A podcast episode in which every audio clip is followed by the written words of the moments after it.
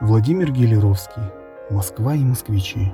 Читает актер Андрей Яничкин. В Москве. Наш полупустой подъезд остановился на темной наружной платформе Ярославского вокзала. И мы вышли на площадь, миновав галдевших извозчиков, штурмовавших богатых пассажиров и не удостоивших нас своим вниманием.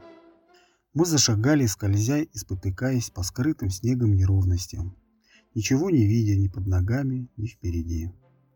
Безветренный снег валил густыми хлопьями.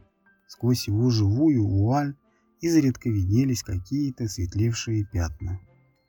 И только наткнувшись на деревянный столб, можно было удостовериться, что это фонарь для освещения улиц. Но он освещал только собственные стекла, залепленные сырым снегом. Мы вышли со своими сундучками за плечами. Иногда нас перегоняли пассажиры, успевшие нанять извозчика. Но и те проехали. Полная тишина. Безлюдие и белый снег, переходящие в неведомую и невидимую даль. Мы знаем только, что цель нашего пути – Лефортово. Или, как говорил наш вожак, коренной москвич, Лафортово. «Во! Это Рязанский вокзал!» Указал он на темный силуэт длинного неосвещенного здания со светлым круглым пятном наверху. Это оказались часы, освещенные изнутри, показывающие половину второго. Миновали вокзалы, переползли через сугроб и опять зашагали посередине узких переулков вдоль заборов, разделенных деревянными домишками и запертыми наглухо воротами. Маленькие окна отсвечивали кое-где желто-красным пятнышком лампадки. Темь. Тишина. Сон беспробудный. Вдали два раза ударил колокол. Два часа. «Это на Басманной, а это ольховцы», — пояснил вожатый.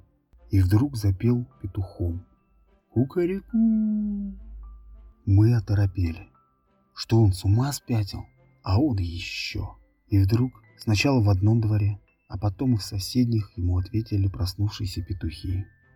Удивленные несвоевременным пением петухов, сначала испуганно, а потом зло, залились собаки. Ольховцы ожили. Кое-где засветились окна. Кое-где во дворах застучали засовы. Хлопали двери. Послышались удивленные голоса. «Что за диво? В два часа ночи поют петухи!» Мой друг Костя Чернов залаял по собачьи. Это он умел замечательно. А потом завыл по волчьи. Мы его поддержали. Слышно было, как собаки гремят цепями и бесятся. Мы уже весело шагали по басманной, совершенно безлюдной и тоже темной. Иногда натыкались на тумбы, занесенные мягким снегом. И еще площадь. Большой фонарь освещает над нами подобие окна с темными и непонятными фигурами. «Это разгуляй, а это дом колдуна Брюса», — пояснил Костя. Так меня встретила в первый раз Москва в октябре 1873 года. gorda.